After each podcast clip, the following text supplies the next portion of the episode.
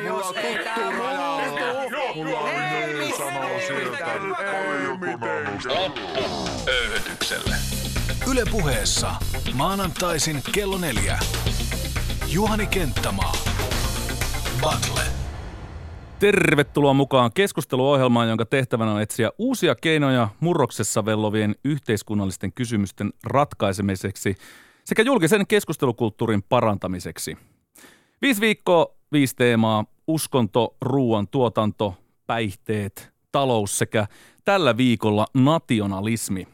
Tämä on siis Battle ja meikäläinen on Juhani Kenttämaa. Nationalismi on saanut taas osakseen ikävää pohjakaikua. Useat maat ovat valinneet maittensa johtoon populistisia päättäjiä, jotka korostavat oman kansan erinomaisuutta ja pelottelevat ulkomaisilla uhkakuvilla. Meininki näyttää pahasti ja uhkaavasti välillä samalta kuin 30-luvun Euroopassa. Toisaalta maailma on kuitenkin globalisoitunut, elämme tiiviimmin jatkuvasti kansainvälistyvässä vuorovaikutussuhteessa toisiamme kohtaan – emme enää tunne valtioiden rajoja siinä mielessä kuin ennen, ja itsenäisyys ja isänmaallisuus on enemmän myytti kuin koskaan aikaisemmin. Joten miksi ylläpidämme rajavartiolaitosta ja viisumipakkoa toisella puolella Suomea ja avointa rajaa taas toisella puolella? Olisiko kansallisvaltioiden ja niiden rajojen aika jo ohi vai pitäisikö nationalismi otetta nimenomaan vaalia maailmanlaajuisen epävarmuuden keskellä entistä hanakammin? Battlen kysymys, johon haemme nyt ja pitkin viikkoa vastausta kuuluu, että pitäisikö kansallisvaltiot lakkauttaa? Voit osallistua kysymyksen puintiin verkossa yle.fi kautta Battle-sivulla sekä kertomalla mielipiteesi seuraavan vajaan puolen tunnin ajan Twitterissä aihetunnisteella Yle Battle. Nationalismin nykyaika ja tulevaisuutta maanpuolustuksen näkökulmasta on avaamassa kanssani Suomen epävirallinen someupseeri majuri James Masiri. Tervetuloa Battleen. Kiitos. Sä oot suomalaisen äidin ja zimbabwelaisen isän poika. Sun äidinkielessä on ruotsi sekä Turun murre. Mihin näistä samastut parhaiten? Suomalaiseen, zimbabwelaiseen, turkulaiseen vai suomenruotsalaiseen kulttuuriperinteeseen? Kyllä mä samastuin eniten suomalaisuuteen, suomalaisen kulttuuriperimään. Siihen kuuluu tietenkin myös suomenruotsalaisuus ja joidenkin mielestä siihen kuuluu myöskin turkulaisuus. Minkä takia nimenomaan suomalaisuus on lähempänä sydäntä? Kyllä se lähtee siitä, että, on, että, että mä oon Turussa syntynyt ja, ja tota, niin täällä, täällä, täällä Suomessa kasvanut. Ja niin kuin mä, mä, koen, mä koen Suomen suomalaisuuden hyvinkin, hyvinkin rakkaaksi. Ja ei, ei siinä muuta. Itselleni ainakin tulee vahvasti, kun puhutaan nationalismista ja kansallisaatteista, niin vahvana niin kuin Suomen luonto ja tavallaan sellainen puhtaus, mitä vaalitaan. Onko sulla joku erityinen juttu, jota sä rakastat nimenomaan Suomen maassa? No kyllä se on, kyllä se on samalla tavalla niin kuin luonto, luonto niin, kuin, niin, kuin, niin kuin sinäkin sanoit, että, niin, että nyt on kevään aikana saanut, saanut ihalla, ihalla joutsenia ja merikotkia, lintuja taivalla ja niin kuin, peuroja. No mulla on sen verran kiva työpaikka, että niin pihalla, pihalla on peuroja ja kauriita. Työpaikan pihalle tulee. Syötät sä niitä? Ei, en, mä, en mä yleensä, mutta en mä, en mä myöskin niitä ammu. No niin, hyvä niin, hyvä niin. Sä oot siis ammattisotilas, skappari eli kapiainen. Miten, miten sä päädyit omaan ammattiisi?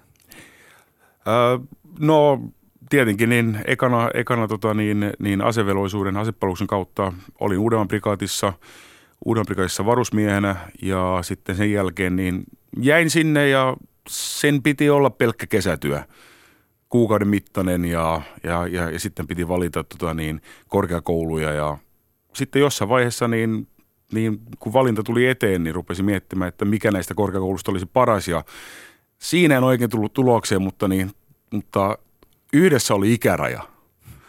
Ja, ja niin kuin sitä, sitä päätöstä niin, niin ei olisi voinut myöhemmin enää katua. Enkä, enkä ole parikymmenen vuoteen sitä päätöstä katunut. Niin, että 20-vuotiseksi on nyt tämä venynyt tämä kesätyö. Joo, kyllä se joo, rupeaa, rupeaa kohta olemaan, että niin 19, 19 vuotta, vuotta tulee, tulee sitä kesätyön alkamista tekoa täyteen. Itse kävin armeijan tuolla Rovaniemen ilmatorjunta rykmentissä, olin siellä spade, eli vedin soppatykkiä perässä, kun satui olemaan koko patterista ainoa kasvissyhe siihen aikaan. Ja jotenkin tavallaan se ilmapiiri siellä, siellä oli, oli, oli sellainen, että, että tota, mietit, että, että, että kuinka kohan vaikea esimerkiksi maahanmuuttajalla tai maahanmuuttajataustaisella ihmisellä olisi täällä olla. Tuleeko sulla esimerkiksi vastaan tarinoita tai onko, onko se kokenut ennakkoluuloja tai asenteita puolustusvoimissa sun zimbabwelaiseen tai turkulaiseen taustaan takia? No turkulaisuus on vähän eri asia, että se herättää, se herättää tunteita missä tahansa. Mutta tota niin, hei, no onhan, onhan nämä perustornaarit esimerkiksi, niin yksi mikä on lähtenyt niin kuin, todennäköisesti, niin, niin ehkä, ehkä kenties jopa minusta liikkeelle on, on, on, on tämä perus, perus, perustornihuu siitä, kuinka kuinka tota niin, alokas menee asevarastolle ja hakee asetta ja siellä on sitten sotilasmestari siellä asevaraston päällikkönä ja hän sanoo tälle tummaihoiselle alokkaalle, että niin tule takaisin huomenna, me, me ei olla vielä saatu keiheitä. Aha, okei. Okay. Ja että ja, tälleen niin kuin Zulu-pohjalta lähdetty liikkeelle. Kyllä, kyllä. Aha. Ja, ja tota, tää, aikana Uudenmaan prikaatissa mä, tota, niin, niin, niin, mä kuulin tämän huhun itse kun mä tulin sieltä asevarastolta rynnäkkökiväri kanssa, niin, niin pari kaveria oli, oli, oli, tätä keksinyt ja kierrättänyt ja, ja sitten se palasi vielä kolme kuukautta myöhemmin takaisin joudun tota, niin, brigadikomentajan tota, luokse. Silloin ei menty raapimaan esimiestä ovia, vaan silloin oikeasti jouduttiin ja jännitti ja hirvestiin, mutta hän kertoi, että, niin, että eduskunnan oikeusasiamies oli kysellyt, koska joku oli hänelle kertonut niin kuin minun puolestani tätä asiaa ja, okay. ja siinä sitten ruvettiin selvitystä, selvitystä asiasta tekemään, että niin, mutta nämä nämä tornihuut elää sitkeästi. No ja, niin. ja, ja niin kuin ne, ne, ne, kuvastaa kyllä näitä, näitä, näitä ennakkoluuloja. Mitä tuon zimbabwelaisen taustaan tulee, niin äh, muistan yksi parhaimmista koulutteista, tota, niin, niin sotilasmestari, joukkuejohtaja, joukkuejohtaja tota, niin aliupseerikurssilla, niin niin kysyi, kun sen jälkeen kun oli heittänyt meidät veteen hypotermiakoulutukseen vähän jähtymään, niin kysyi, mistä minä olen kotoisin. Silloin sanoi, että, niin, että, että Suomen Turusta, mutta isäni on Zimbabwesta, niin hän totesi siihen, että niin siellä varmaan joet ovat vähän lämpimämpiä kuin vesi täällä. Oletko käynyt paljon Zimbabwen joissa kokeilemassa? En ole. No niin. No tänäänkin kuitenkin sait kommenttia Twitteristä siitä, että, että, että sinusta ei saa suomalaista tekemälläkään, koska et ole valkoihoinen. Niin miten sä puut, tota, niin suhtaudut tällaisiin rasistisiin puheisiin, mitä ihmiset Twitterissä ihan omilla nimillään heittelee? No siis yleisperiaatteena mulla on se, että niin mä loukkaantuisin syvästi, jos minua viisammat ihmiset niin, niin, niin, niin tota vinoilis. Mutta mä en usein, usein joudu loukkaantumaan. No ootko huomannut, että, että rasistinen puhe olisi pahentunut viime aikoina? Ää, ei se ehkä kovin paljon pahentunut ole. Tietenkin se nousee aina esille juurikin tällaisina aikoina, kun rasismi vastainen viikko, ja, ja sitten tietenkin se polarisoituu juurikin maahanmuuttajakysymysten takia. Ja mutta sitten sit meillä on myös positiivista niin kun keskustelua rasismista ja siihen tietenkin liittyy myös tämmöinen ääripäinen puhe, mutta silloin, silloin niin kun on, on tällaisia, jotka nostaa sitä esille, kuten esimerkiksi niin, niin henkilö kuten Musta Barbaari ja, ja, ja Prinssi Yusuf, jotka on hyvin kiinnostavia hahmoja. Ja sitten maltillisemmalla puolella tietenkin esimerkiksi niin Ali Jahangir ja, ja, ja tota Husu. Niin, se on hienoa, että tavallaan ne ihmiset, jotka tietää, mistä ne puhuu, että on, on taustalta erilaisia, ne ottaa ne asiat myöskin, myöskin käsittelyt. Se ei ole pelkästään kantasuomalaisten välistä tämmöistä suvakki-rasistitaistelua, vaan että se ottaa, ottaa kaikki vahvasti kantaa. Mutta tämmöisiä SPRn teemaviikkoja kyllä tarvitaan, oletko samaa mieltä? Ehdottomasti. Ehdottomasti. Näistä, näistä asioista on kyettävä keskustelemaan. Mutta täällä äh, keskustellaan James Maserin kanssa siis nationalismista, joka on äh, Butlen neljäs äh, teema kokonaisuus. Mitä nationalismi sulle merkitsee? Nationalismi merkitsee minulle ääriajattelua, tota niin, sellaista niin kuin ikävää, ikävää ääriajattelua. Se merkitsee myöskin jotain, että mikä niin kuin eroaa isänmaallisuudesta. Osin se merkitsee sitä myöskin silloin, kun tarkastellaan niin kuin skinheadejä tai muita tällaisia ääriryhmiä, niin, niin, niin se merkitsee myöskin niin kuin sitä isänmaallisuuden anastamista sen, sen nationalismin piiriin. Eli niin kuin fasistisia tai jopa kansallissosialistisia tarkoituksia, eli otetaan se, se niin kuin... Kyllä, kyllä, otetaan otetaan se isänma, isänmaallisuus ja, ja niin kuin, o, niin kuin otetaan sille omistajuus. Ja, ja, ja se on minusta väärin. Sä teet ihan selvästi nyt eroa nimenomaan isänmaallisuuden ja nationalismin, nationalismin välillä. Mikä se suuri ero siis on? No mulle se ero on selvä. Minulle ja niin kuin, puolustusvoimille, niin, niin isänmaallisuus, me, se, niin se merkitsee sitä, että, niin, että me, me, me kunnioitetaan edellistä sukupolvien työtä, niitä suuria uhrauksia, joita niin kuin Suomen eteen koko kansa on tehnyt, ja puolustusvoimat, me pidetään huoli siitä, että niin tulevallekin sukupolvilla on mahdollisuus tehdä itsenäisiä ratkaisuja vapaassa Suomessa ja hyvinkin muuttuvassa turvallisuusympäristössä.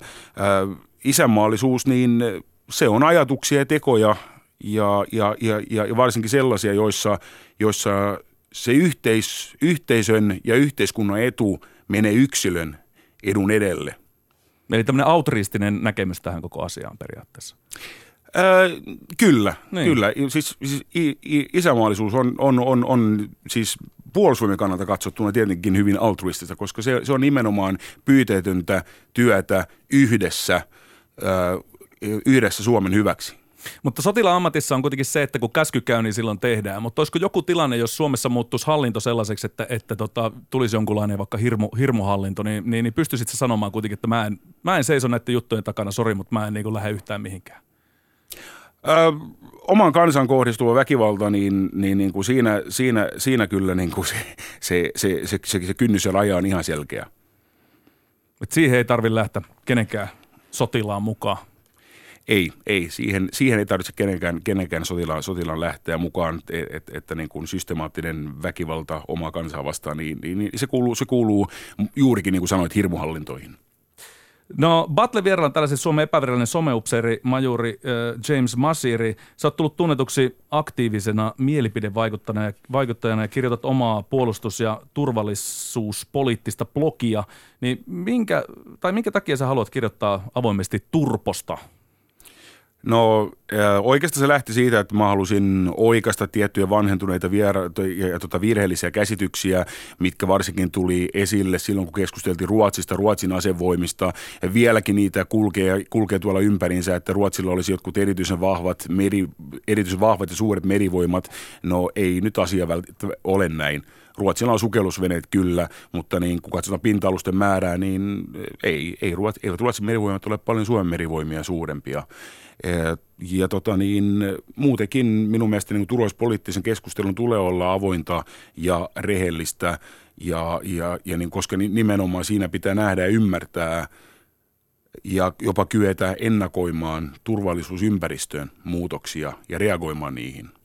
No onko tämä pysynyt sillä tavalla jotenkin vakaalla ja tiettyjen ihmisten, ihmisten käsissä tämä keskustelu, koska sä koet niin vahvasti tunnetta, että sun pitää tavallaan avata tavallisille ihmisille näitä asioita? Öö, Kyllä se osin on. Sitten taas osin se on vapautunut hyvin paljon. Tota niin, Suomi, Suomen Venäjä-seuran puheenjohtaja, kansanedustaja Katri Kulmuni muistutti mua hyvin tuossa niin, noin pari viikkoa sitten siitä, että, niin, että mä oon oikeastaan aika, aika vanha fossiili itsekin, koska niin sanon, että keskustelu on jumitunut johonkin niin kuin YYA-aikaan tai siihen perinteeseen, niin hän totesi, että, että kun hän kuulee YYAsta, niin hän joutuu ottaa historiankirja esille. että mistä puhutaan. Mutta sä oot kuitenkin, oot kuitenkin sitä sanonut, että monesti tämä niin Venäjä, Venäjä ja turvallisuuspoliittinen keskustelu, jossa Venäjä on mukana, niin, niin, niin tuntuu, että monet eläjät, ketkä keskustelee siitä, niin kylmän sodan perintöä, ja se näkyy myös päätöksenteossa, niin onko tämä niin Venäjän pelko viisauden alkua vai lamannuttaako se järkevän julkisen keskustelun? No kyllähän se pelko lamannuttaa. Sitten taas niin, niin Venäjän, Venäjän, Venäjän aikeiden politiikan ymmärtäminen ja vaikuttaminen ymmärtäminen, se sitten taas niin antaa, an, siis voimannuttaa sitä turvallisuuspoliittista keskustelua. Niin, kuitenkin ajatellaan, että, että Suomella on vahva historia Venäjän kanssa ollut, ollut, ollut niin kuin pitkin, pitkin tota, vuosisatoja, jopa tuhansia, niin, niin, niin tota, miten se näet pitkän, pitkän itärajan ja se, että Venäjä on hyvin erilainen valtio verrattuna Suomeen, niin, niin, niin turvallisuuspoliittisesta näkökulmasta? Onko se niin kuin jatkuva, jatkuva uhka, jota pitää pitää niin kuin tiukasti silmällä, mitä siellä tapahtuu? Ää, ei se mikään jatkuva, tai siis kyllähän se on. Se, se, siis tästä voitaisiin käy, käyttää tämmöisen latentin uhkan käsitettä. Mm. Ja, ja tota niin, sitten kyseessä on myöskin niin kuin pitkä itäraja, se on myöskin kuilu monissa asioissa. Se on kuilu esimerkiksi lehdistön vapaudessa, se on kuilu korruptiossa ja, ja niin kuin hyvin, hyvin, hyvin monissa muissa asioissa. Se on kuilu taloudessa. Ne erot ovat niin suuria jyrkkiä juurikin, kun rajan ylitse mennään, että niin et, ja niin jos bruttokansantuotteeseen vertaa, niin saa, saa alkaa sama, sama, sama osastoa kuin Yhdysvallat ja, ja Meksiko, jos otetaan tällaisia yksiköitä – mukaan. Niin. No mikä sun mielestä on tällä hetkellä Suomen turvallisuustilanne? Suomen turvallisuustilanne on varsin hyvä. Toisaalta niin mä lähtisin siitä ajattelusta, että niin kovinta turvallisuuspolitiikkaa niin on talous. Ja siinä, siinä tilanne varmaan voisi olla parempi, mutta niin kuin kovan turvallisuuden osalta – se, mitä me mielletään kovaksi turvallisuudeksi sotilaisen turvallisuuden osalta, niin Suomen tilanne tällä hetkellä on erittäin hyvä. Mikä mahtaisi olla niin kuin todennäköisin uhka, johon Suomi voisi tulevaisuudessa joutua sillä tavalla, että joutuisi armeijansa käyttää? No sotilaisen voiman käyttöön, käyttöön niin liittyen todennäköisesti uhka, niin tai vakavin uhka ehkä, niin se olisi, se olisi jokin toimi, mikä joudutaan tekemään alueellisen koskemattomuuden turvaamiseksi, eli, eli, eli alueloukkauksen kiistäminen asevoiman käytöllä. Se on varmaan semmoinen vakavin e, ja, ja, ja niin kuin siihen pyritään, että siihen ei jouduttaisi. No, olisiko se myöskin todennäköisin? Todennäköisin. En, en usko, että niin jos puolustusvoimia, jos miten, miten, miten puolustusvoimia käytettäisiin jossain todennäköisessä uhkaskenaariossa, niin kyllä mä silloin näkisin, että ympäristökatastrofi Itämerellä esimerkiksi, johon liittyy öljypäästö, niin se on sellainen, että puolustusvoimillakin on tätä valmiutta, eli, eli, eli kyseessä olisi todennäköisesti joku sellainen tuota niin, niin skenaario, jossa puolustusvoimat nimenomaan joutuu toteuttamaan tehtävänsä, että toteuttaa tehtävänsä tukea muita viranomaisia – ja öljyn torjunta on yksi, yksi minkä mä näen siinä, siinä puolustusvoimilla on, on, on, on kykyjä.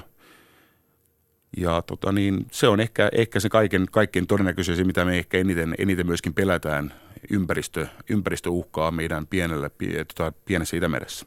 Niin, siellä paljon suuria tankkereita täynnä öljyä kulkee ja sitä onkin uumoiltu, että milloin tällainen isompi katastrofi sattuisi tapahtuu. Mutta Itämerellä tapahtuu paljon muutakin. Siellä on ollut paljon, paljon ilmatilaloukkauksia, milloin ne on niin kuin tällaisia äh, ihan, ihan niin kuin vesiteitse tulleita loukkauksia. Niin miten sä näet on Itämeren alueen muutenkin tällaisena konfliktipesänä? Onko siellä nyt mahdollisuus oikeasti tapahtua jotain vähän niin kuin rankempaa kuin mitä on nyt tähän mennessä totuttu? No siis, jos me tarkastellaan Suomenlahtia esimerkiksi alueena, niin, niin vesitsekin katsottuna kyseessä on kapea ränni. Ilmassa se ränni on vielä kapeampi.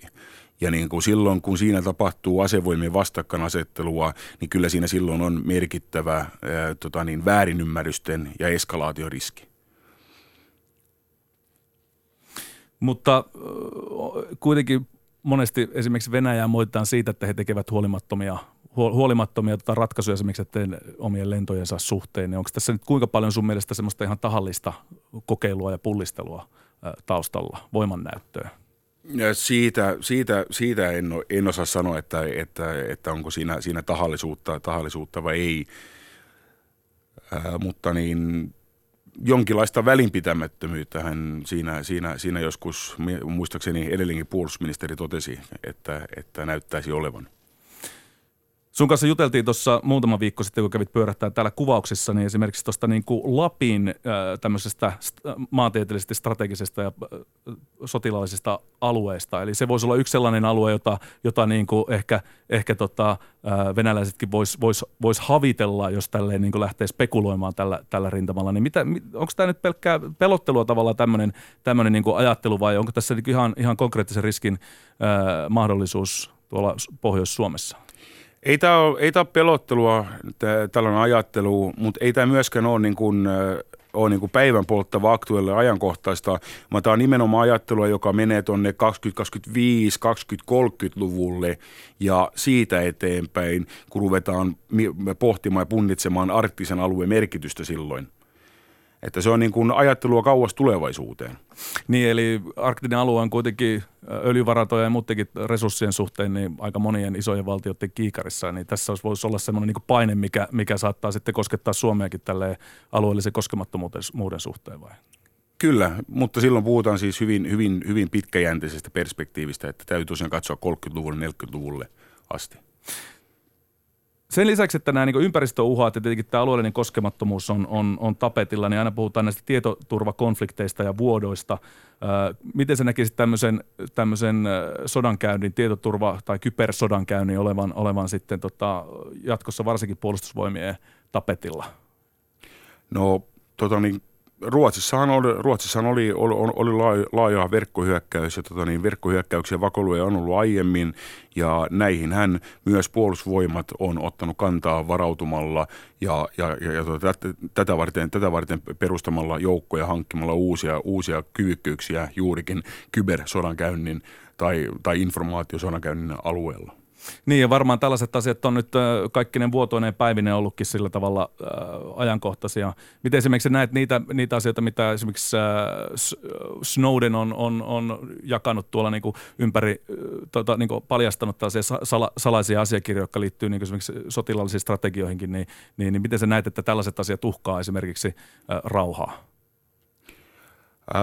No siitä on, sitä, sitä vaikutusta on, on, on niin vaikea arvioida näin niin kuin yleisesti, että, että kyllä pitää katsoa, katsoa niin kuin tapaus, tapaus kerrallaan ja, ja tapauskohtaisesti. Joillakin saattaa olla suuri vaikutus rauhaan johonkin tiettyyn tilanteeseen, valtioiden välin suhteen, joillakin taas ei välttämättä mitään vaikutusta. No sä oot käynyt keskustelua äh, paljon näistä turpo- eli turvallispoliittisista asioista myös Ruotsista, Ruotsissa, niin miten, miten äh, näistä asioista puhutaan siellä? Miten se eroaa suomalaisesta keskustelusta? Ruotsalainen keskustelu on aika paljon avoimempaa. Se, ruotsalaisessa keskustelussa myöskin tuotetaan paljon avoimempaa lähdeaineistoa, eli sitä tietoa on saatavilla paremmin kuin Suomessa. Ja mä uskon, että niin se on myöskin johtanut siihen, että Ruotsissa on havaittu myöskin mielipideilmaston muutosta, mitä tulee NATOon, ja juuri johtuen siitä, että, niin, että on ollut tietoa saatavilla ja, ja, ja niin kuin siihen, on, siihen on nyt reagoitu. Tietenkin Ruotsi on tehnyt tiettyjä, tiettyjä päätöksiä, jotka ovat olleet aika yksisuuntaisia. No millä tavalla sä näet, kun puhutaan sitten esimerkiksi Suomen ja, ja Ruotsin sotilaallisesta yhteistyöstä, niin kiinnostaako tällainen asia ruotsalaisia vai ovatko he juurikin kallellaan siihen Naton, Naton suuntaan? Ruotsalaiset ja suomalaiset, me olemme molemmat aidosti kiinnostuneita yhteistyöstä – se on, se on, se on ihan selvä asia ja, ja varsinkin sit kun mennään niin kuin henkilö- tai joukkotasolle, niin se on valtavan helppoa ja vaivatonta. Ja siinä, siinä, siinä ei ole mitään väliä, että niin kuin, oltaisinko Natossa vai ei, mm. vaan siinä on nimenomaan se ydin on se, että me ollaan Suomi ja Ruotsi naapurit, me jaetaan niin paljon niin paljon niin kuin näitä perusasioita ja arvoja ja näkemyksiä ja ymmärretään toisiamme.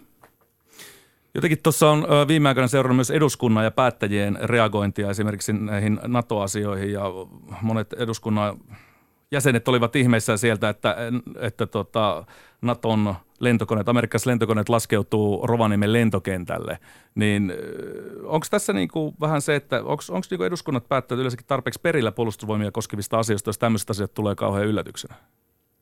No mä kyllä ihmettelen sitä, sitä yllätyksenä, yllätyksenä tulemista, koska, koska, koska kyllähän, kyllähän niin tietoa, tietoa annetaan. Sitten onko aikaa perehtyä siihen tietoon, niin se on ehkä sitten se toinen kysymys, mikä pitää asettaa, että niin – sillä turbotietämyksellä, turboperehtymisellä, mikä yleensä merkitsee aika pitkien asiakirjojen lukemista, selvittämistä, ja, niin sillä nyt ei välttämättä kovin paljon ääniä saa, että niin ehkä, ehkä se ei kovin suosittua lukemista ja niin kuin, tai, tai, tai niin kuin il, il, iltalukemista, iltalukemista tota, niin tuolla Arkadianmäellä. Niin, mutta siihen olisi kannattaisi tietenkin aina, aina paneutua sillä tavalla, että nämä jos niin kysymysmerkkejä sitten, kun sattuu tulemaan tällainen tilanne, että Naton koneet ja joukot on sitten paikan päällä. Niin. Battle kylässä turkulainen majori James Mashiri, jonka kanssa keskustellaan nationalismista suhteessa maanpuolustukseen. Sä oot sanonut, että sä haluaisit elää maailmassa, jossa ei ole nälähätää, ei aseita, ei armeijoita, mutta oot silti armeijan palveluksessa, etkä esimerkiksi Suomen punaisella ristillä. Eikö tämä ole hieman ristiriidassa? En mä koe, että se on, se on ristiriitasta, jotta, jo, jotta niin kuin tuohon, tuohon utopiaan päästään, niin, niin kuin sanotaan, että tässäkin, tässäkin todellisuudessa tai niin kuin dystopiassa niin on, niin on tehtävä jotain. Että, että toi, toi, mitä mä haluan, niin se on, se on nimenomaan sitä, sitä utopiaa. Mutta mut se on utopia, mitä me, mitä mä uskon, me kaikki halutaan. Me halutaan kaikki elää maailmassa, jossa ei ole nälänhätää, jossa on rauha, jossa ei tarvita aseita. Ja ei, en, mä en näe siinä, siinä mitään ristiriitaa, mutta niin paljon työtä sen eteen on tehtävä. Mutta sä et ole lähtenyt tämmöisen niin pasifismin linjalle, että se olisi aseesta kieltäytyjä. En mä ole, en mä ole vielä valmis tota, niin asettani, asettani tota, auraksi takomaan. No se on hyvä, että tällaisia tyyppejä löytyy kuitenkin. Monta kertaa ihmisillä on ennakkoluulo, että siellä on pelkästään sotahullua porukkaa, mutta se ei taida pidä paikkaansa Suomen, Suomen tota, puolustusvoimissa ei, ei sotahullua porukkaa meillä, meillä varmasti ei ole. Suomen puolustusvoimat, varsinkin kun meidän peruspilarina niin on asevelvollisuus, niin mehän ollaan aika edustava läpileikkaus Suomen kansasta. Eli meillä on ihan kansalaisia, samanlaisia, mitä näkee kadulla.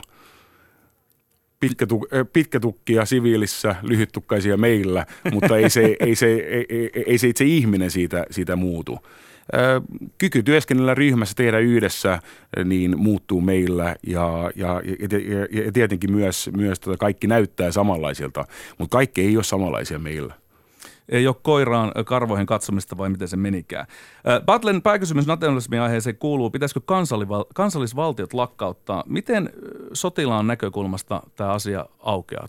Kuulostaako tämä täysin, täysin utopistiselta ja absurdilta? Siis tämä kuulostaa nimenomaan ut- utopistiselta niin kuin ja, ää, jotta me, siis yleensä meillä on helppoa rakentaa ja luoda tällaisia orvelilaisia dystopioita – ja tota niin, mutta sitten taas vaikeaa, vaikea nähdä tällaisia, tällaisia utopioita, kuten nimenomaan, että meillä ei olisi kansallisvaltioita, vaan meillä olisi jonkinlainen globaali yhteisö, kylä, ja, ja, ja niin kuin miten sen turvallisuus muodostuisi. Tietenkin siinä täytyisi ehkä sitä rikollisuutta, ehkä, ehkä sen laajeneminen, se lähtisi jostain pienestä liikkeelle, sitten kun se menee isommaksi, niin siinähän aina tulee jossain vaiheessa ulkoraja, kunnes sitä ulkorajaa ei enää ole.